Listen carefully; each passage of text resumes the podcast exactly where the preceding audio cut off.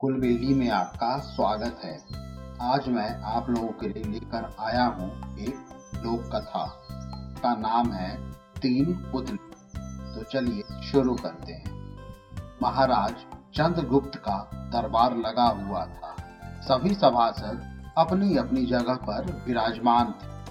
महामंत्री चाणक्य दरबार की कार्रवाई कर रहे थे। महाराज चंद्रगुप्त को खिलौनों का बहुत शौक था। उन्हें हर रोज एक नया खिलौना चाहिए था।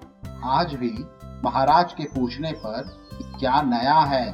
पता चला कि एक सौदागर आया है और कुछ नए खिलौने लाया है। सौदागर का ये दावा है कि महाराज या किसी ने भी आज तक ऐसे खिलौने न कभी देखे हैं और न कभी देखेंगे। यह सुनकर महाराज ने सौदागर को बुलाने की आज्ञा दी।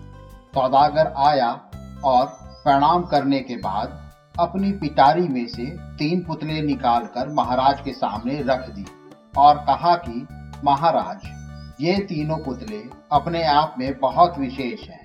देखने में भले एक जैसे लगते हैं, मगर वास्तव में बहुत निराले हैं। पहले पुतले का मूल्य एक लाख मोहरे हैं, दूसरे का मूल्य एक हज़ार मोहरे और तीसरे पुतले का मूल्य केवल एक मोहर है। सम्राट ने तीनों पुतलों को बड़े ध्यान से देखा। देखने में कोई अंतर नहीं लगा। फिर मूल्य में इतना अंतर क्यों? यह प्रश्न ने चंद्रगुप्त को बहुत परेशान कर दिया। हार के उसने सभासदों को पुतले दिए और कहा, कि इनमें क्या अंतर है मुझे बताओ। सभासदों ने तीनों पुतलों को घुमाया फिराया सब तरफ़, चारों तरफ़ देखा। मगर किसी को भी इस गुत्थी को सुलझाने का जवाब नहीं मिला। चंद्रगुप्त ने जब यह देखा कि सभी चुप हैं तो उसने वही प्रश्न अपने गुरु और महामंत्री चाणक्य से पूछा। चाणक्य ने पुतलों को बहुत ध्यान से देखा और दरबान को तीन तिनके लाने की आज्ञा दी।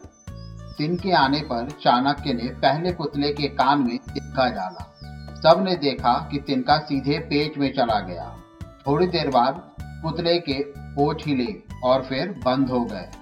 अब चाणक्य ने अगला तिनका दूसरे पुतले के कान में डाला। इस बार सबने देखा कि तिनका दूसरे कान से बाहर आ गया और पुतला जियो का क्यों रहा।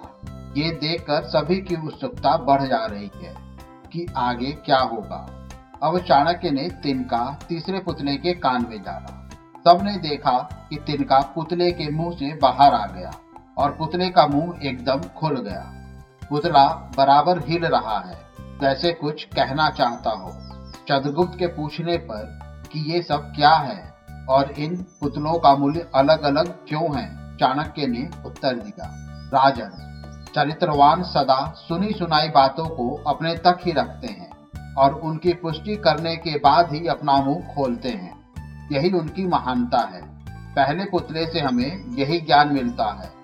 और यही कारण है कि पुतले का मूल्य एक लाख मोहरे हैं। कुछ लोग सदा अपने में ही मग्न रहते हैं, हर बात को अनसुना कर देते हैं, उन्हें अपनी वाह वाह की कोई इच्छा नहीं होती। ऐसे लोग कभी किसी को हानि नहीं पहुंचाते। दूसरे पुतले से हमें यही ज्ञान मिलता है और यही कारण है कि इस पुतले का मूल्य एक हज़ार मोहरे हैं। कुछ लोग कान के कच्चे और पेट से हल्के होते हैं। कोई भी बात सुनी नहीं कि सारी दुनिया में शोर मचा देते उन्हें झूठ सच का कोई ज्ञान नहीं होता। बस मुँह खोलने से मतलब होता है। यही कारण है कि इस पुतले का मूल्य केवल एक मोहर है। मुझे उम्मीद है आपको ये कहानी पसंद आई होगी। ऐसी ही और कहानी सुनने के लिए हमारे चैनल को लाइक और सब्सक्राइब करें।